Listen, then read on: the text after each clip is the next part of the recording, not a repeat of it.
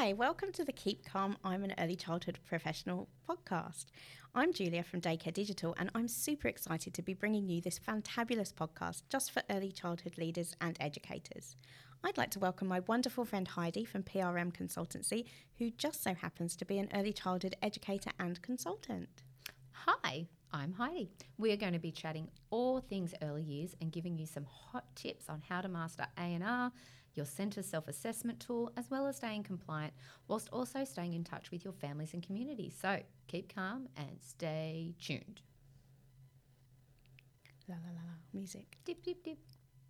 So, uh, hey Heidi, how are you? Fancy seeing you here. How did we finally organise this? Hey, Julia! I have no idea, but this is number one and so exciting. So, where do we start? Let's start at the very beginning. It's a very good place to start. Oh, start. God, everyone's going to switch off now. well, if you survived our singing, you're probably wondering what we're doing here and what makes us think that we've got any idea and how we can do this. Well, apparently we're experts. so, how about we start with how we know each other and what sorts of things we do? okay, well, I think I was your boss. No, no. I was your director, and you were one of my gorgeous three to five room ECTs. Oh, so many moons ago.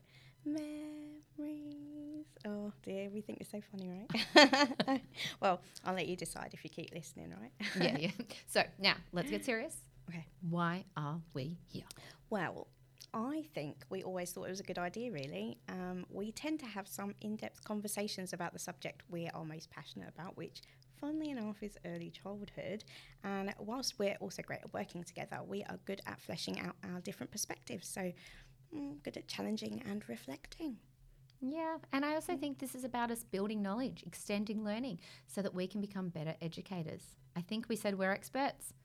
Not sure it fits, but we're trying pretty hard. So, gorgeous woman, what do you do when you're not podcasting? Mm, oh gosh, what do I do? Well, um, I'm an early childhood teacher, um, but I retrained after having my three little ladies, and um, I trained in marketing and communication.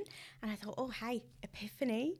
Why not put the two together? So um, now I support earlier services to communicate with their families and communities, as well as policy review, documentation, and all the rest that goes along with it. Um, lots of work, but I love it.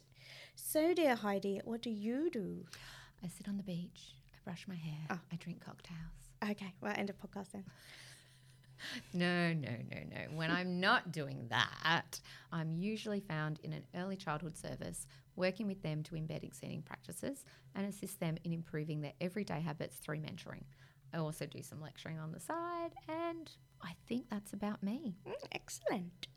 Sounds like we're a little busy. So, now, how do we link this with this podcast idea? Oh, yeah. Well, I just thought we were here to set the world to rights. Aha!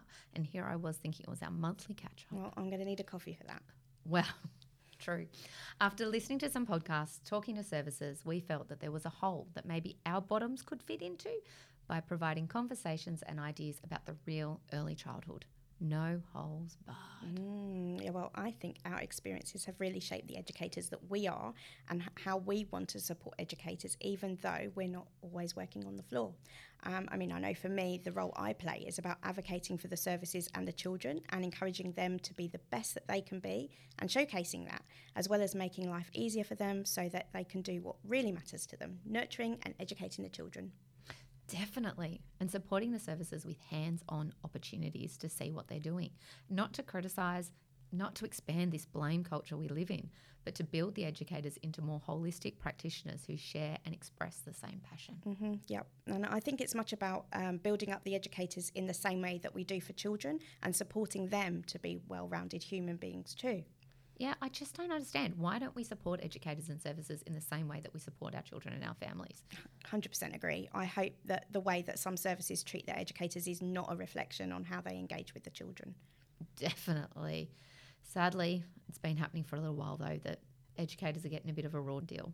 The bottom dollar is definitely heavier on the scale of fairness, and some services still doing it tough, trying to value educators and children and families, but sadly, does all come down to cash at the end of the day. Mm, and it's such a shame that it has to be like that. I mean, for the moment, at least, until we get it fair, um, people are disheartened by it all, and that is just really reflected in their attitudes. And I'm not saying that this is like that for every educator or service by no means. It's just that we hear a lot about the ones that struggle.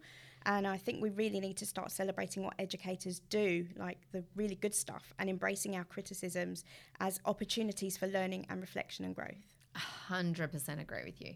It's probably the subject we could talk about forever. We also need to remember as much as COVID was like two years ago, like so last year, many services are still recovering, still feeling forgotten, and still treading water. Now, the sun's out. Let's get on to brighter topics. Excellent. Well, I am sure we'll come back to that at some point. It's a pretty recurring theme. That it is. Mm. And on that note, though, we'd love to know what you think and what your experiences are. You can send us a message on our socials, um, which is our Instagram um, at um, Keep, Keep calm. Calm Podcast. That's what it is. Keep at Keep Calm Podcast. We've just set that up. It's really awesome. Um, we really value your input. We see this podcast as a bit of a collaborative approach. Does I say that right? Collaborative approach. Um, as even though you know we host it, but it's your podcast. We want to know. So send us a message. And don't forget, we are early childhood teachers. If you don't respond, we figure we're not meeting any outcomes and we need to reflect on that and we think we've failed you and not done what we need to do, like you do with the children. Exactly. We don't want to do that. We really want to be able to work alongside you. You know, it's a partnership and support you as much as we can, even from behind the microphone. We are in those trenches with you guys. Don't forget it.